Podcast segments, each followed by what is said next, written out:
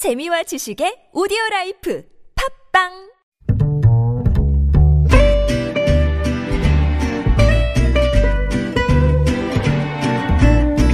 Good evening, everyone. Welcome to the evening show. 오늘부터 6일까지 21대 국회의원 선거를 위한 재외 국민 투표가 진행됩니다. 중앙선관위는 코로나19 여파로 8만여 명의 재외 국민이 투표에 참여하지 못하게 돼서 안타깝다고 밝혔습니다. 한미 방위비 분담금 협상이 잠정 타결되었다라는 소식이 전해졌는데요. 주한미군 한국인 근로자의 무기휴직도 예상보다 좀 빨리 종료가 될지 주목됩니다. 일단 국방부는 오늘부터 무기휴직에 들어간 4천여 명의 근로자들을 위해 특별법 등 다양한 방안을 강구하겠다는 입장입니다. 내일부터 시작될 공식 선거 운동을 앞두고 여야가 바쁘게 움직였는데요. 잠시 후 서울타임즈에서 자세히 전해드리겠습니다. 김지윤의 이브닝쇼 시작합니다.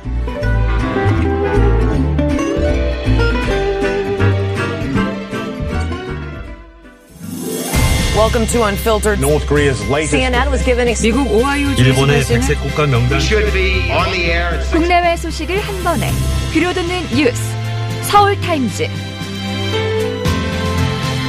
네, 서울타임즈 시간입니다. 오마이뉴스 박정호 기자 그리고 정상근 기자와 함께합니다. 어서 오세요. 안녕하십니까? 네, 오프닝에서도 소개를 드렸는데요. 오늘부터 네, 4월 1일부터 6일까지 재외 국민 투표가 있습니다. 아, 그런데 이 코로나19 사태 때문에 이번 선거에서 투표인단의 절반밖에 투표를 못 한다라는 얘기가 있어요. 네, 그렇습니다. 오늘 호주의 주 시드니 총영사관 투표소를 시작으로 전 세계 66개 나라 96개 투표소에서 투표가 진행되는데요. 코로나19 확산세가 특히 미국, 유럽 아, 너무 심합니다. 아, 그래서 주 미국 대사관을 비롯한 86개 공간 8만 6천 명의 아, 이 우리 아, 투표할 수 있는 네. 참정권을 가지고 있는 분들께서 투표를 할 수 없게 됐습니다. 음, 그렇군요. 네. 자, 근데 이것 때문에 일부 교민들이 참정권을 좀 보장해달라라는 어, 헌법소원까지 제기를 했다라고 얘기가 있어요. 네, 이 독일 교민들이 헌법 네. 소원을 제기하기로 했는데 어, 이 독일 교민들이 앞서서 SNS를 통해서도 이 선관위 결정에 반박을 하면서 뭐 네. 재외 국민 투표권 보장 캠페인 뭐 이런 것도 벌이셨었거든요. 네네. 근데 이제 헌법 소원까지 가기로 한 거고 음. 어, 선거인단을 모집 중이라고 하는데 한 50여 명이 참여하기로 했다. 뭐 이런 뉴스도 전해지고 있고요. 그래서 네.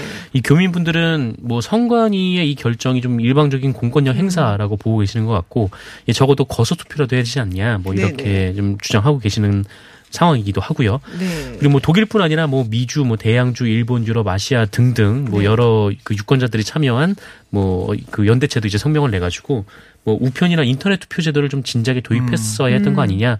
이번에 총선이 끝나면 좀 이런 것 좀 도입을 하라라는 네, 이런 인터넷으로. 하면 좋을 것 같아요. 네, 근데 간편하게. 이게 지금 우리 헌법상 이제 비밀 보장 그렇죠. 투표가 이루어져야 네. 되니까 이게 좀 난감한 상황이죠. 그 우편으로 통한 이런 투표 같은 건 사실 선진국에서 많이 하기는 하는데 이번에 이런 거를 사실 예상을 못했던 거고 네네. 우리가 보통 투표를 갈 때는 그 가까운 데 있잖아요. 뭐 네. 학교 운동장이나 뭐 이런 데 네, 있는데 해외 국민 같은 경우에는 좀 영사관 뭐 이런 데 있기 때문에 멀어요. 네. 네, 그래서 정말로 맘 먹고 가셔야 돼요. 두 번 가야 될 거예요. 등록하러 가고 음. 투표하러 가고 상당히 좀 힘든데 그럼에도 불구하고 열의를 가지고 투표를 음. 하겠다고 어, 하신 분들이 많은데 이- 이번에 이렇게 잘 안 돼서 속이 상하신 것 같습니다. 그래서 저희가 그 헌법 소원을 제기한 독일 교민들 중 한 분과 좀 이야기를 나눠볼까 합니다.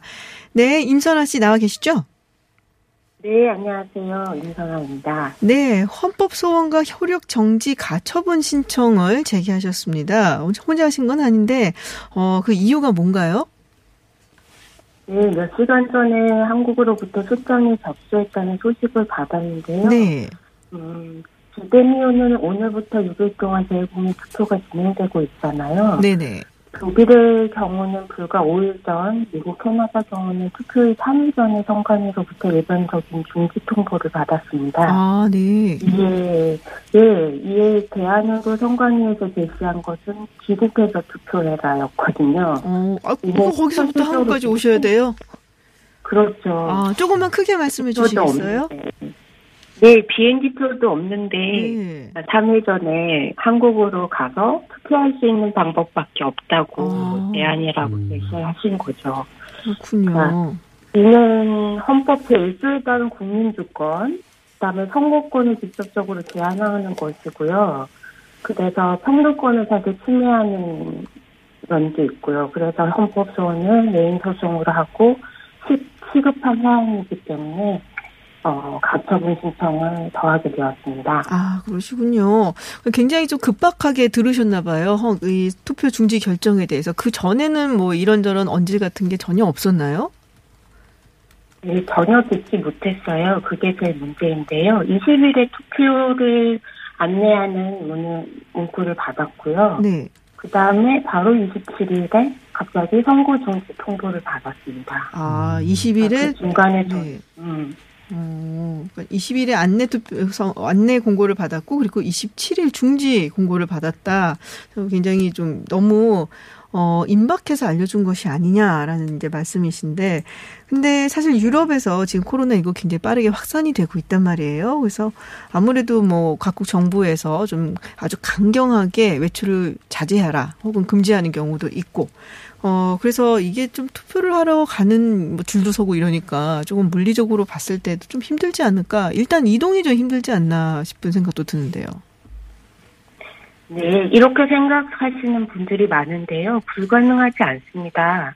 독일의 경우는 대부분의 주가 통행 금지가 아니에요. 네. 그러니까 지금은 전 세계가 코로나19 상황이라 나라마다 조금의 차이는 있으나 한국이랑 비슷한 위생 규칙을 적용하고 있거든요. 그러니까 호주 같은 경우는 대국민 투표가 진행되고 있잖아요. 네. 이는 이제 공간이 미리 정부랑 보건국 경찰의 허락을 받아놓았기 때문에 가능했어요.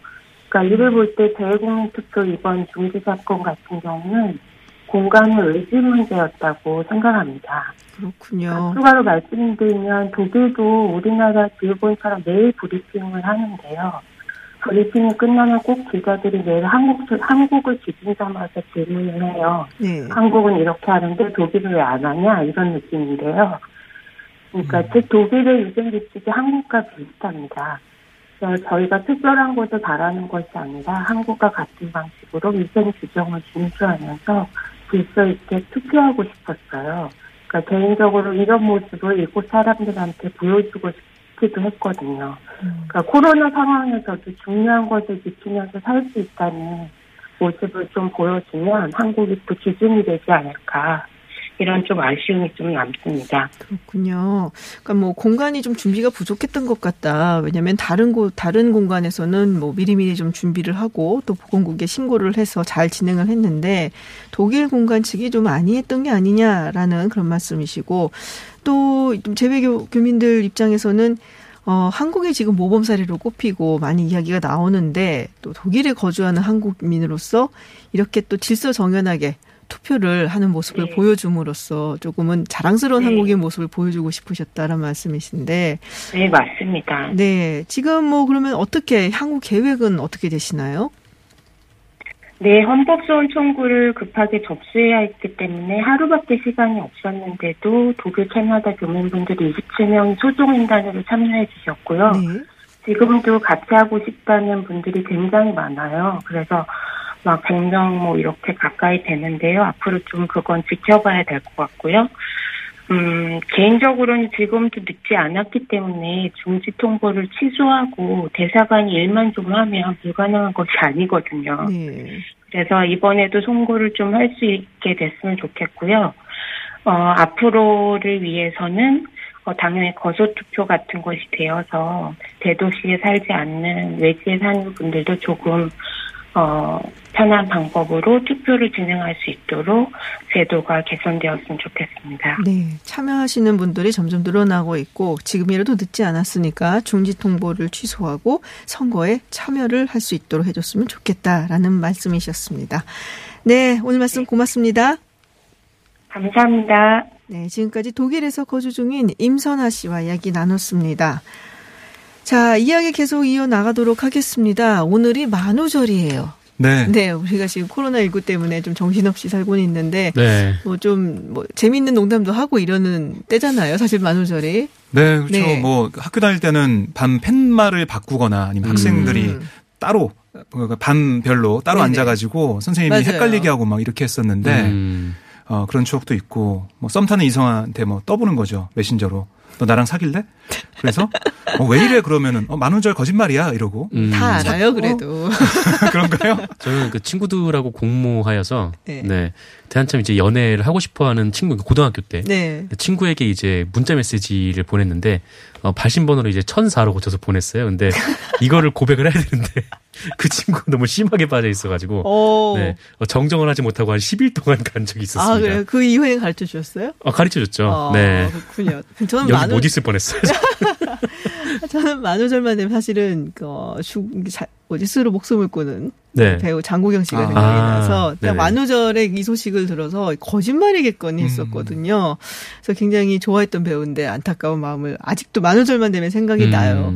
근데 오늘도 또 이런 가짜 뉴스를 퍼뜨리고 농담을 하는 게 좀 도가 지나친 경우가 있었다라는 얘기가 있어요. 네, 뭐 일단 뭐 실검에 올랐던 만우절 거짓말 네네. 뉴스가 있었는데 이게 설악산 흔들바위가 추락했다. 네, 이런 보도가 있었어요. 아니 그 바위가 흔들거리면서 얼마나 오래 있었는데. 네, 근데 이거는 항상 매년 나오는 그러니까 네, 예전에도 아, 맞아요, 들어본 맞아요. 것 같은데요. 똑같아요. 네. 그러니까 미국인이 흔들어서 떨어뜨렸다라는 똑같은 얘기가 계속 나오고 있는데 이게 뭐 단골 레퍼토리이기도 네. 하고 뭐 그리고 뭐 이럴 때마다 뭐 북한에서 뭐 쿠데타가 일어났다라거나 아, 아이고. 뭐, 예, 뭐 이런 농담들도 있었죠. 근데 이게 또 심각했던 적도 있었는데 그 과거에는 이 빌 게이츠가 사망했다라는 보도가 나오면서 음. 뭐 주식 시장이 출렁했던 적도 아. 예, 어머, 그것 때문에 실제로 주식 시장이 예, 진짜로 예, 출렁거렸어요? 가짜 뉴스 때문에요. 어, 그렇구나. 이런 적도 있었고 어, 그런데 오늘 같은 경우에는 좀 오늘 알려진 이 최악의 거짓말이 이 가수 겸 배우 김재중 씨가 예, 코로나19에 감염이 됐다라고 거짓말을 어. 했던 것이었어요. 영웅 재중?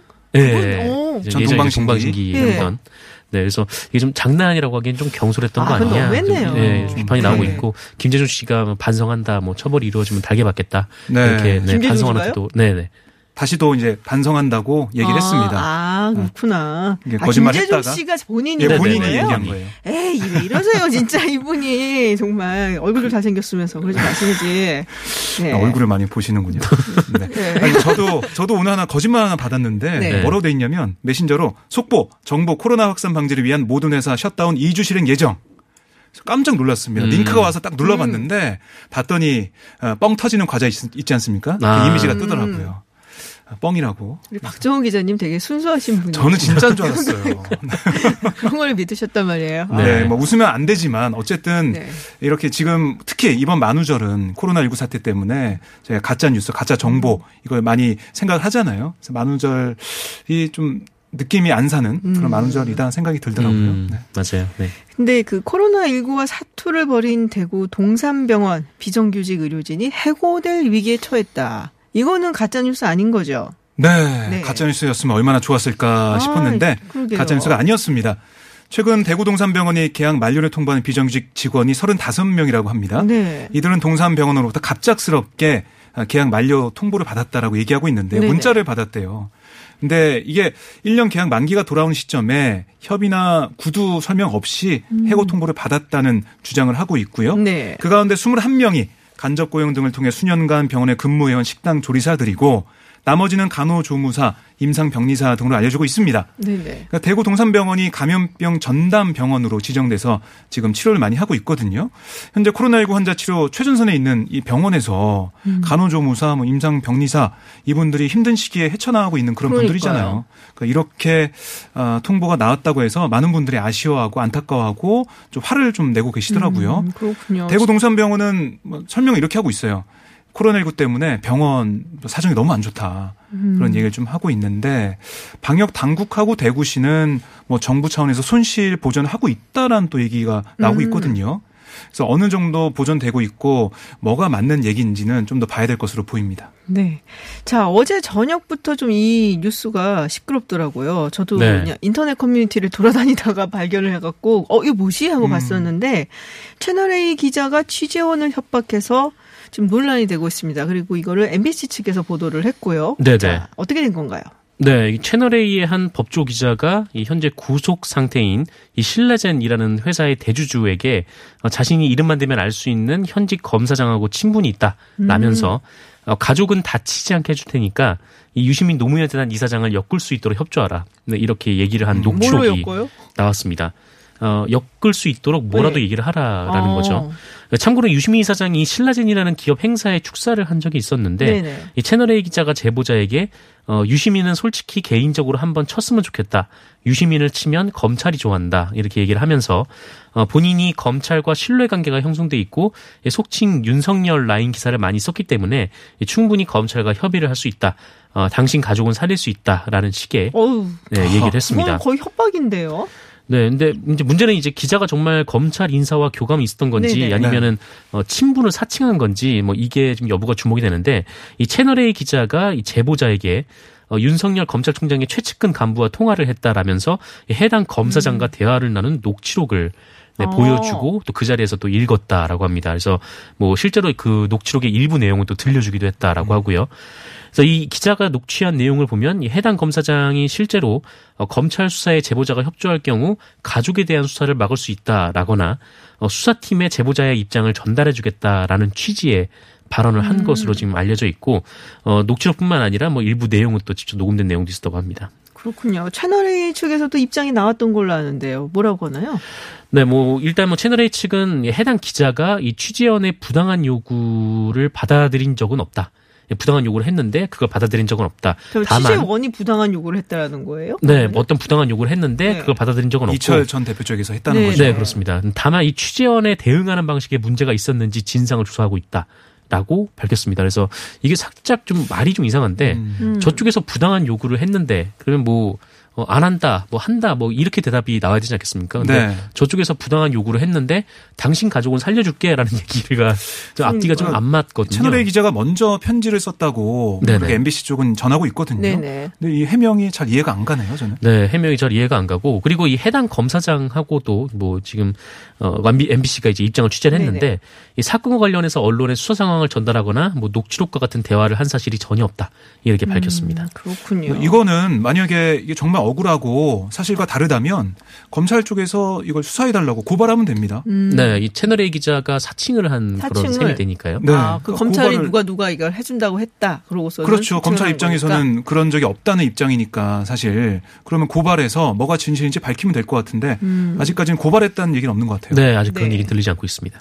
자, 엠번방 이야기를 좀 해보겠습니다. 추미애 법무부 장관이 엠번방 관련해서 강력하게 처벌하겠다라고 밝혔어요. 네, 그렇습니다. 네. 그러니까 범죄 단체 조직죄가 적용될 수 있을 거라고 보는 겁니다. 다 거기에 이제 가담을 해서 보고했던 그렇습니다. 모든 사람들이 같은 조직 범죄를 저지른 거다. 뭐, 예, 범죄 단체처럼. 행동했다는 건데요. 그렇게 되면 운영자뿐 아니라 관전자들도 범행에 가담하고 교사하고 방조한 것을 볼 수 있기 때문에 적극적으로 공범을 처벌할 수 있다. 이게 추미애 장관의 설명이었습니다. 근데 황교안 대표가 뭐 또 말을 좀 실수를 한 것이 아닌가 싶은 그런 얘기를 네. 하는데요, 지금. 네. 아, 이게 거의 뭐 하루에 한 번씩 이런 실수담 이런 게 좀 올라오고 있는데요.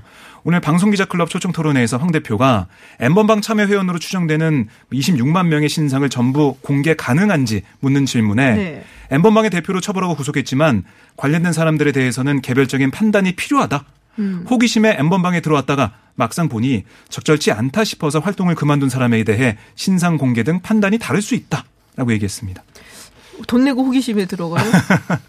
그러니까 당장 뭐 그렇게 비판이 좀 나오고 있는데요. 음. 이게 들어가려면 텔레그램을 깔아야 되고요. 네. 말씀하신 것처럼 운영진에게 비트코인 같은 가상화폐를 줘야 됩니다. 그러니까요. 가상화폐를 주려면 은행 가서 여러 가지 복잡한 과정을 거쳐야 뭐 돼요. 계좌도 뭐 열어야 될 거고 그렇습니다. 그럴 거 아니에요. 네, 그러니까 이게 대화방을 찾아야 돼요. 네. 텔레그램 뭐 여러 가지 방이 다 그렇죠. 눈에 보이는데 그러니까요. 거기서 하나 우연히 잘못 들어간 게 아니라 그 방을 검색을 해서 찾아야 됩니다. 근데 그 방이 어떤 목적의 방인지 충분히 인지할 수 있는 상황이었기 때문에 네. 이게 뭐 실수로 들어갔다라는 게 잘 납득은 안 되는 거죠. 이른바 그 왓치맨이 네. 만들었다는 고단방을 통해서 홍보가 됐다는 거 아닙니까? 음. 네, 그 블로그나 이런 걸 통해서 그러니까 그거를 보고 눌러서 들어갔기 때문에 호기심에 들어왔다? 그냥 적절치 않다 싶어서 그냥 나갔다. 이거는 좀 말이 안 되는 것 같아요. 자. 네, 그런 비판이 계속 나오고 있습니다. 그래서 해명도 나왔습니다. 황교안 대표가 토론회 종료 후 4, 4시간 만에 입장을 냈는데요. 개별적인 판단이 필요하다고 한 것은 법리적 차원에서 처벌의 양형에는 다양한 고려가 필요하다는 일반론적인 얘기였다. 하고 해명을 했습니다. 글쎄 뭐, 뭔 얘기인지 잘 모르겠지만, 네, 알겠습니다. 어, 상당한 노력이 필요한 걸로 저는 생각을 하고 있었는데, 거기에 들어가기 위해서는. 네. 네, 다음 얘기 해보도록 하겠습니다. 아, 주한미군 전체 한국인 근로자 8,600여 명의 절반이죠. 4천여 명이 무급휴직에 들어갔습니다. 이게 방위분담금 협정이 지금 잘 타결이 안 돼서 이런 일이 있게 된 건데요. 그렇습니다. 그러니까 사실 이게 실제로 일어날 거라고 보는 사람들이 많지 않았던 것 같아요. 음. 근데 정말 4월 1일이 되면서 이게 정말 실제화가 됐는데요. 전국 주한미군 한국인 노동조합은 오늘 경기 평택시 캠프 험프리스 미군 기지 앞에서 기자회견 열고 신속한 정상화를 촉구를 했습니다. 그러니까 어제 이분들이 로버트 에이브럼스 주한미군 사령관과 두 시간 동안 면담을 했다고 해요.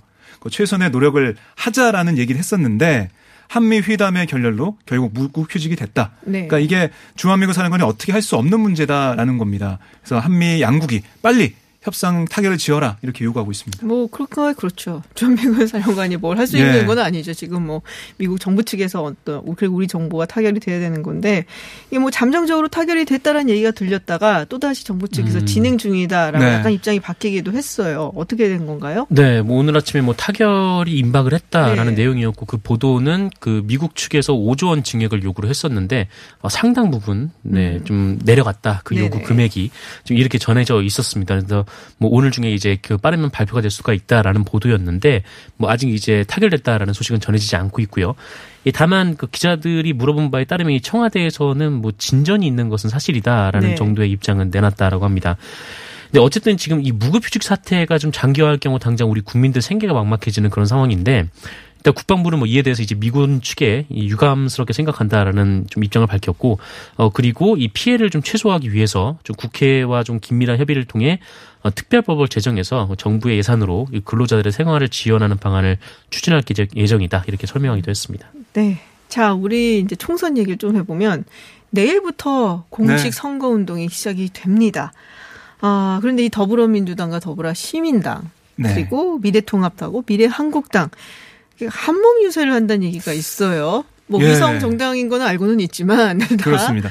이 선거법 위반 아닌가요? 근데 혹시? 그러니까 우선 선관위가 얘기한 걸 보면 네. 정당 홍보 현수막에 뭐 후보는 더불어민주당, 정당은 더불어시민당 뭐 이렇게 연대나 지지 사실을 노골적으로 밝히는 건 금지를 했습니다. 그럼 안 된다는 거예요. 유세 같이 하는 건 괜찮은 거예요? 근데 같이 회의하거나 같이 다니거나 이건 된대요. 음. 뭐야? 저는 잘 이해가 안 되더라고요. 이게 선관위가 계속 뭐 그 선거법이 통과된 이후부터 네. 이상한 좀 결론을 계속 내고 있는데 예. 이른바 이제 뭐 위성 정당의 등장 같은 것도 이 선관위가 예, 허용을 해줌으로써 됐죠. 지금 이 사단이 좀 일어난 거 아닌가 뭐 이런 비판도 지금 나오고 있죠. 한 번도 경험해 보지를 않았으니까 이게 선관위도 예. 약간 좀 이랬다가 저랬다가 여기에 맞췄다가 또 저쪽에 맞추고 이런 거는 알겠는데 그 뭐가 달라요? 근데 이러면 그러니까 형식만 보는 것 같아요. 내용을 네. 보면은 정말 말이 안 되는 건데 형식 보면 어 이 정도는 괜찮지 않을까 이렇게 얘기하는 거죠. 음. 그러니까 오늘도 아, 뭐 회의하는 모습을 보면 같이 있더라고요.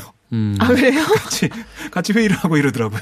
네, 그 같은 차를 타도 되는데 그 앞 차의 앞에와 뒤에 달려 있는 번호판을 다르게 달려 다르게 달아도 된다 뭐 그런 거 아닌가. 맞죠. 참 이해가 안 되는데 이거는 음. 20대 국회가 열리면은 좀 한번 들여다봐야 될 부분으로 보입니다. 그러니까요. 어떤 부분에서든 좀 개정이 필요한 부분이 아닌가라는 생각이 좀 듭니다. 네, 어, 마지막으로 황교안 대표가 아침에 현충원을 갔어요. 네. 네. 어 근데 좀 해프닝이 좀 있었는데 아니 오늘 두 건 하셨는데 그러면 네. 아 그렇네요. 예. 보통 이 TV 보시면은 현충탑에 이제 들어갈 때 그 국기를 향해서 가슴에 손을 올리고 네네. 이제 들어가는 음, 모습들을 보실 네. 수가 있는데 그때 이제 다른 사람들은 다 이제 가슴에 손을 올리고 올리고 입장을 하려고 하는데 황교안 대표가 갑자기 머리를 숙이는 어 왜요? 네 이게 경, 그 국기에 대한 네, 경례를 네. 안 하고 이제 머리를 머리를 국회에 대한 목례를 목례 예, 목례를 이렇게 된한 거죠. 거죠. 아, 아 근데 황교안 대표가 원래 처음에는 잘 제대로 잘 했다고 합니다. 근데 옆에 있던 사람이 머리를 숙이니까 아 따라서 본인도 네. 잠시 헷갈리셨구나. 네, 잠시 헷갈렸던 거기서. 거 아닌가라는 생각이 좀 들고 어, 그리고 김종인 위원장 같은 경우에는 참배를 마치고 방명록을 썼는데요.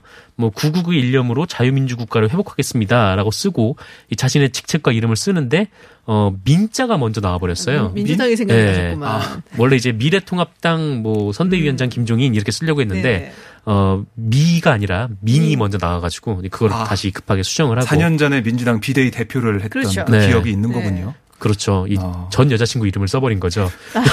저 사람이 근데 네, 어떻게 보면 좀 네. 그런 네. 큰 실수네요. 셈이죠. 네, 네. 아, 그건 용서받을 수 없는 실수예요. 전 여자친구 이름을 쓰다니요. 현 여자친구 앞에서요. 네. 그러니까요. 음. 네. 경험이 있는 것 같아요, 정 기자가. 네. 아, 네. 만호절이었습니다. 네.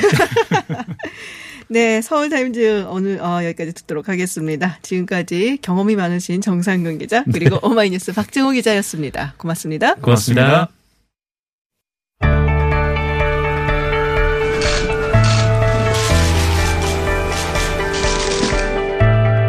뉴스의 중심, 화제의 인물을 만나봅니다. 스포트라이트.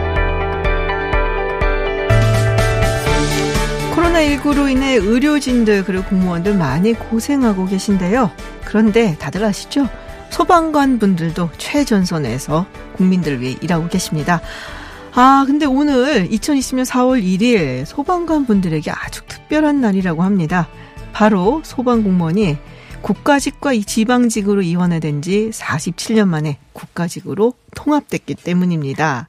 자, 국가직으로 일원화되면서 뭐가 달라지는지 전윤철 익산소방서 80119 안전센터 소방, 소방관 연결해서 자세한 이야기 나눠보도록 하겠습니다. 안녕하세요. 예, 안녕하세요. 네. 먼저 축하 말씀 드리고요. 우리 소방관님들께서 굉장히 바라던 일이었고, 제가 그렇게 알고 있기 때문에 먼저 축하드리고요. 나 소방관으로 활동하신 지 얼마나 되셨어요? 어, 저는 지금 15년 차 됐고요. 네. 어, 구급대원이고, 네. 그다음에 1급 원국구조사 자격을 갖고 지금 활동하고 있습니다. 그렇군요. 예. 자, 이 국가직 전환 굉장히 감회가 뭐 새로우실 것 같아요. 주변 동료분들도 그렇고 어떤지 네. 느낌이 좀 전해주세요. 어, 일단은 바로 몸으로 맞는 체감은 없고요. 네. 모두 선배님, 후배님 모두 이제 반기고 좋아하는 분위기고요. 네네. 어, 그리고 오늘 아침에 퇴근 전에 이제 근무 교대를 저희는 하거든요. 음. 근데 이제 선배님들이 국가직으로 퇴직한다고 되게 자랑스러워 하시더라고요. 어, 그러시군요. 사실 이게 자, 네, 자랑스럽고, 이게 뭐 상징적인 의미도 좀 있지만, 제가 알기로는 네. 그, 이 지방직이었을 때, 여러 가지 어려움이 좀 많았다고 들었어요. 특히 뭐 지방자치단체마다 재정적인 능력이 다르기 때문에, 뭐 장비가 부족해도 구하, 제대로 구하지 못하는 경우도 많고, 또 이게 뭐 인구 밀도 따라가고도 달라지잖아요. 혼자서 지켜야 되는 경우도 있고, 어떤 점이 굉장히 힘들었는지 궁금한데요. 어, 힘든 부분은 이제 저희는 이제 소방관은 항상 이제 대부분 응급 상황에서 이제 시민을 구하고 네, 그다음에 화재 구조 구급을 활동을 하- 하고 있잖아요. 네. 그래서 이제 시도마다 재정 자립도나 이제 관심이 다르면 거기에 맞춰서 이제 저희가 이제 가지고 있을 수 있는 아니면 현장을 활동할 수 있는 그런 기준이 달라져요. 네. 근데 이제 그런 이제 제, 제도적으로 소방력이라는 장비와 인원을 보유하게 돼 있는데 그런 부분이 제대로 이제 채워지지 않아서 힘든 부분이 가끔 있었습니다. 뭐 그렇군요. 예를 들면 어떤 게 어떤 장비가 없고 막 이런가요? 음, 장비가 아니 장비보다는 대부분 이제 인원 부분에서 많거든요. 음, 불을 끄는 소방차에는 4명이 타고 네. 환자를 이송하는 구급차에는 3명이 타야 되는데 그런 이제 여건이 제대로 인원이 채워지지 않아서 그렇지 이제 못할 경우가 있죠. 아 그렇군요. 소방차에 네 명, 구급차에는 세 명은 타야 되는데 그리고 또 지키고 네. 있어야 될 거 아니에요. 또 그렇죠. 예, 그, 그 인원이 좀 제대로 채워지지 않는 경우가 많았다라는 말씀을 하셨는데. 예, 예. 예, 그러면은 이게 국가직으로 전환이 되면은 뭐 좀 어떻게 그러면 이런 부분도 다 뭐 수정이 가능한 건가요? 예, 가장 게 달라지고요. 네. 가장 먼저 달라지는 것은 저희가 듣기로는 뭐 일단 신분증이 아 이제 임용권자가 이제 예전에는 시도지사에서 이제 소방청으로 바뀌는 걸로 이제 그걸 먼저 들었고요. 네. 그 다음에 뭐 대형 산불이나 이제 그런 거에 따라서 예산 부족, 인원을 적게 보낼 수 있게 어 이번 대구 경우에는 그런 게 없었는데 시도 여건에 따라서 인원을 좀 더 보내야 되는데 보내지 못할 때 그런 것들이 있습니다. 저희가. 그렇군요. 좀 더 안정적인 운영이 가능해질 것이다라는 예, 말씀이시네요. 맞습니다. 어, 그러면은 국민들한테도 뭐 지역별로 차이가 좀 없는 뭐 소방 서비스를 받을 수 있는 그런 기회도 되겠어요? 예, 그런 거, 그런 거, 그런 것도 되고요. 그 다음에 그런 것들이 이제 저희 이제 얘기, 얘기로는 이 안전 연대가 형성이 돼서 체계를 만들어 주는 여- 여건이죠. 안정연대. 예. 음, 왜냐면 시도가 예전에는 시도별로 따로따로 약간 갔다면은 앞으로는 소방청을 중심으로 일원화돼서 예, 일사불란한 그게 움직일 수 있는 그런 여건입니다. 음, 그렇군요. 중앙에서부터 이렇게 관리가 되기 때문에 좀 일사불란하게 움직일 수가 있다. 그런 말씀이신데요. 어, 그런 이야기도 있어요. 월급이 올라가는 거 아니냐. 월급은 그- 월급은 그대로입니다. 아, 월급은 그대로예요? 예, 월급은 공무원 보수 규정에 의해서 그대로 받고 있습니다. 아, 국가직으로 전환이 된다고 해서 뭐 월급이 올라간 건, 뭐 조금 더 드려도 전 상관이 없는데, 네, 워낙 고생들을 하시니까. 그래서, 예. 네, 그걸 또 궁금해 하시는 분들도 계시길래 여쭤봤습니다. 아, 최근에 대구 지원 다녀오셨잖아요. 예. 네. 어, 되게 지원을 해서 가신 거잖아요. 어떻게, 예. 네. 집에서는 만류 안 했어요? 그래서 심하게 반대를 했고요. 네. 어, 지원을 했습니다. 그래서 저는 현장에서 환- 환자를 보는 대원이다 보니까 이 구급 대원들은 DNA가 그런 DNA가 같거든요. 누구나 음. 같은 마음을 가지고 있어요. 그래서 지원하게 됐고 지- 집에서는 부모님, 아내, 뭐 여동생 모두 다 반대를 했습니다. 그렇죠. 아무래도 환자분들 이송하는 그런 역할 많이 하셨을 거 아니에요. 예. 음, 그렇군요. 대구 분위기는 어땠어요? 어, 대구 분위기는 일단은 코로나가 이제 많이 이제 부- 예, 코로나19가 많이 이제 예, 심해서 어, 도심 자체는 크게 그런 건 없었는데 일단 뭐 통행량 인구가 네, 조금씩 인구 통행량이나 아니면 자동차 통행량도 되게 적었고요 분위기가 약간 침체됐다고 그런 음. 분위기였습니다. 그렇군요. 이게 또 이제 단순 환자 이송이 아니고 아무래도 코로나19 감염 환자분들을 이송하니까 조금 뭐랄까요. 평소에 소방관들을 바라보던 시각하고는 달랐을 것도 같다라는 생각도 들거든요. 좀 더 예민해지시지 않았을까. 어, 맞습니다. 그래서 저희가 만약에 출동을 나가서 네. 환자를 모시러 병원 이렇게 집 앞으로 가거든요. 네네. 아파트 같은 경우는 이제 구급차가 서 있어요. 환자분을 모시려고. 음. 주민들이 이제 약간 좋지 않은 시선으로 나와서 뭐 우리 아파트에 확진자가 있느냐 고 물어보는 경우도 있고 그다음에 그 코로나 19에 감염되신 분들은 고개를 숙여서 차에 조용히 타시더라고요. 어, 고개를 숙이고 탄다. 네, 약간은 그런 그런 것들이 좀 눈에 보였습니다. 어, 좀 마음이 안 좋으셨겠어요. 예, 마음이 많이 안 좋아서 무거웠습니다. 네. 사실 이제 그분들 잘못이다라고 말할 수는 없잖아요. 그분들도 어딘가에서 이렇게 감염이 된 거고. 그래서, 어, 그래서 고개를 숙이고 타는 모습, 그리고 또 주민들도 조금 예전과는 달리, 평소와는 달리 좀 더 예민한 모습을 보였다. 그래서 좀 마음이 안 네. 좋다라는 네. 말씀을 하셨군요. 예, 네. 아, 지금 이제 국가직으로 전환된 첫날이에요, 오늘이. 예. 네. 앞으로 바라는 게 있으면은 또 한 말씀 해주시고 또 각오도 한 말씀 부탁드릴게요. 어, 일단 각오는 항상 소방관으로 항상 최선 다하겠다고 말씀드리고 싶고요. 네. 그다음에 이제 앞으로 받은 점은 지금이 나 모두가 어려 어려운 시절이자 이게 그런 상황이잖아요. 네. 그래서 이런 재난을 빨리 이겨내고 그다음에 재난 없는 청정한 나라가 됐으면 좋겠습니다. 이게 제 바람입니다. 아, 그렇군요. 아, 굉장히 뭐, 글쎄, 덤덤하다, 뭐, 잘 이렇게 체감이 안 된다라고 말씀을 하셨지만 또 목소리를 들으니까 이제 조금 더 다짐도, 그 뭐, 다지시는 것 같고, 각오도 다지시는 것 같고, 여러 가지로 좀, 어, 굉장히 기분 좋으신 게 느껴집니다. 아, 아까 구급대원들은 모두 비슷한 DNA를 갖고 있다라는 말씀을 하셨어요. 그래서 그 부분에 제가 이렇게 뭉클했는데, 앞으로도 예, 우리 국민들 안전 네. 부탁드리고요. 네, 국가직으로 전환된 거 다시 한번 축하드립니다. 오늘 말씀 고맙습니다. 예, 감사합니다. 네, 지금까지 전윤철 익산 소방서 80 119 안전센터 소방장과 이야기 나눴습니다. 네. 잠시 후 3부에서는 수도권 최대 격전지 중 한 곳이죠. 서울 영등포 을에 출마를 한 김민석 더불어민주당 후보, 그리고 박용찬 미래통합당 후보와 함께 차례대로 만나보도록 하겠습니다. 저는 잠시 후 7시 김지윤의 픽으로 돌아오겠습니다.